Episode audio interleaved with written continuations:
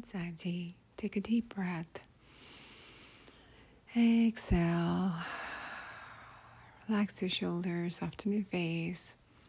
As we dive into today's story, it's an interesting one. I say that almost two old stories. I know. Anyways, so the story is about a road. Of course, the monks and the villagers and visitors all those characters.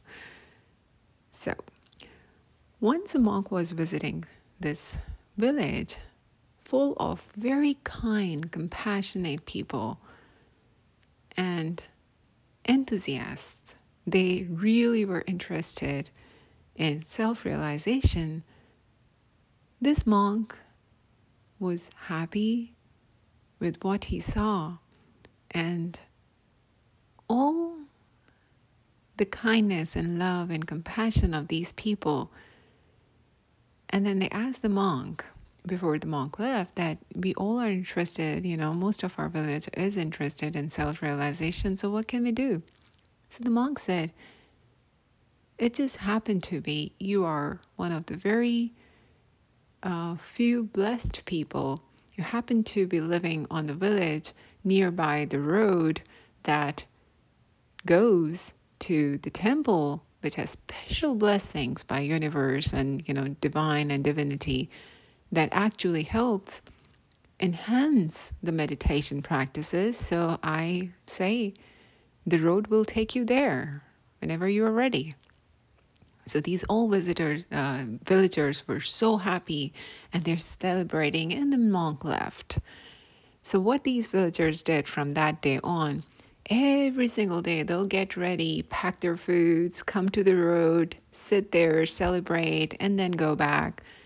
And it continued for months. And then one day there was a visitor passing by. And the visitor saw, you know, all these people celebrating in festives. So he asked one of the older person or, you know, a villager that, what are you celebrating? So the person said, Well, we all want to have self realization. So, and the monk told us the road goes there. So we are just celebrating to, and you know, so whenever the road will take us there. The visitor was super confused. He said, The road will take you there. I understand that part, but why are you celebrating? Because you're not there yet. so this villager looked at the visitor, you know, thinking, he just don't understand. So he repeated his words. He said, The monk told us that this road goes to this place which is blessed by universe and will enhance our meditative practices and our help with our self-realization. So that's why we are here on this road and celebrating because this road will take us there. By now, the visitor realized. And he said, Okay, the road will take you there only if you will walk on this road to go to that place. The road is not going to move itself. And then the villagers realized their mistake. I know this sounds like that just can't be true, but that is sometimes true. Because sometimes we almost think of information equal to enlightenment. Because information is only knowledge, and knowledge is not equal to enlightenment.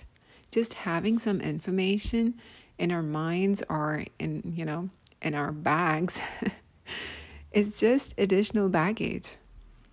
Until that information becomes part of our life, until we bec- become one with that information, until we where we live that experience, it's just a piece of knowledge.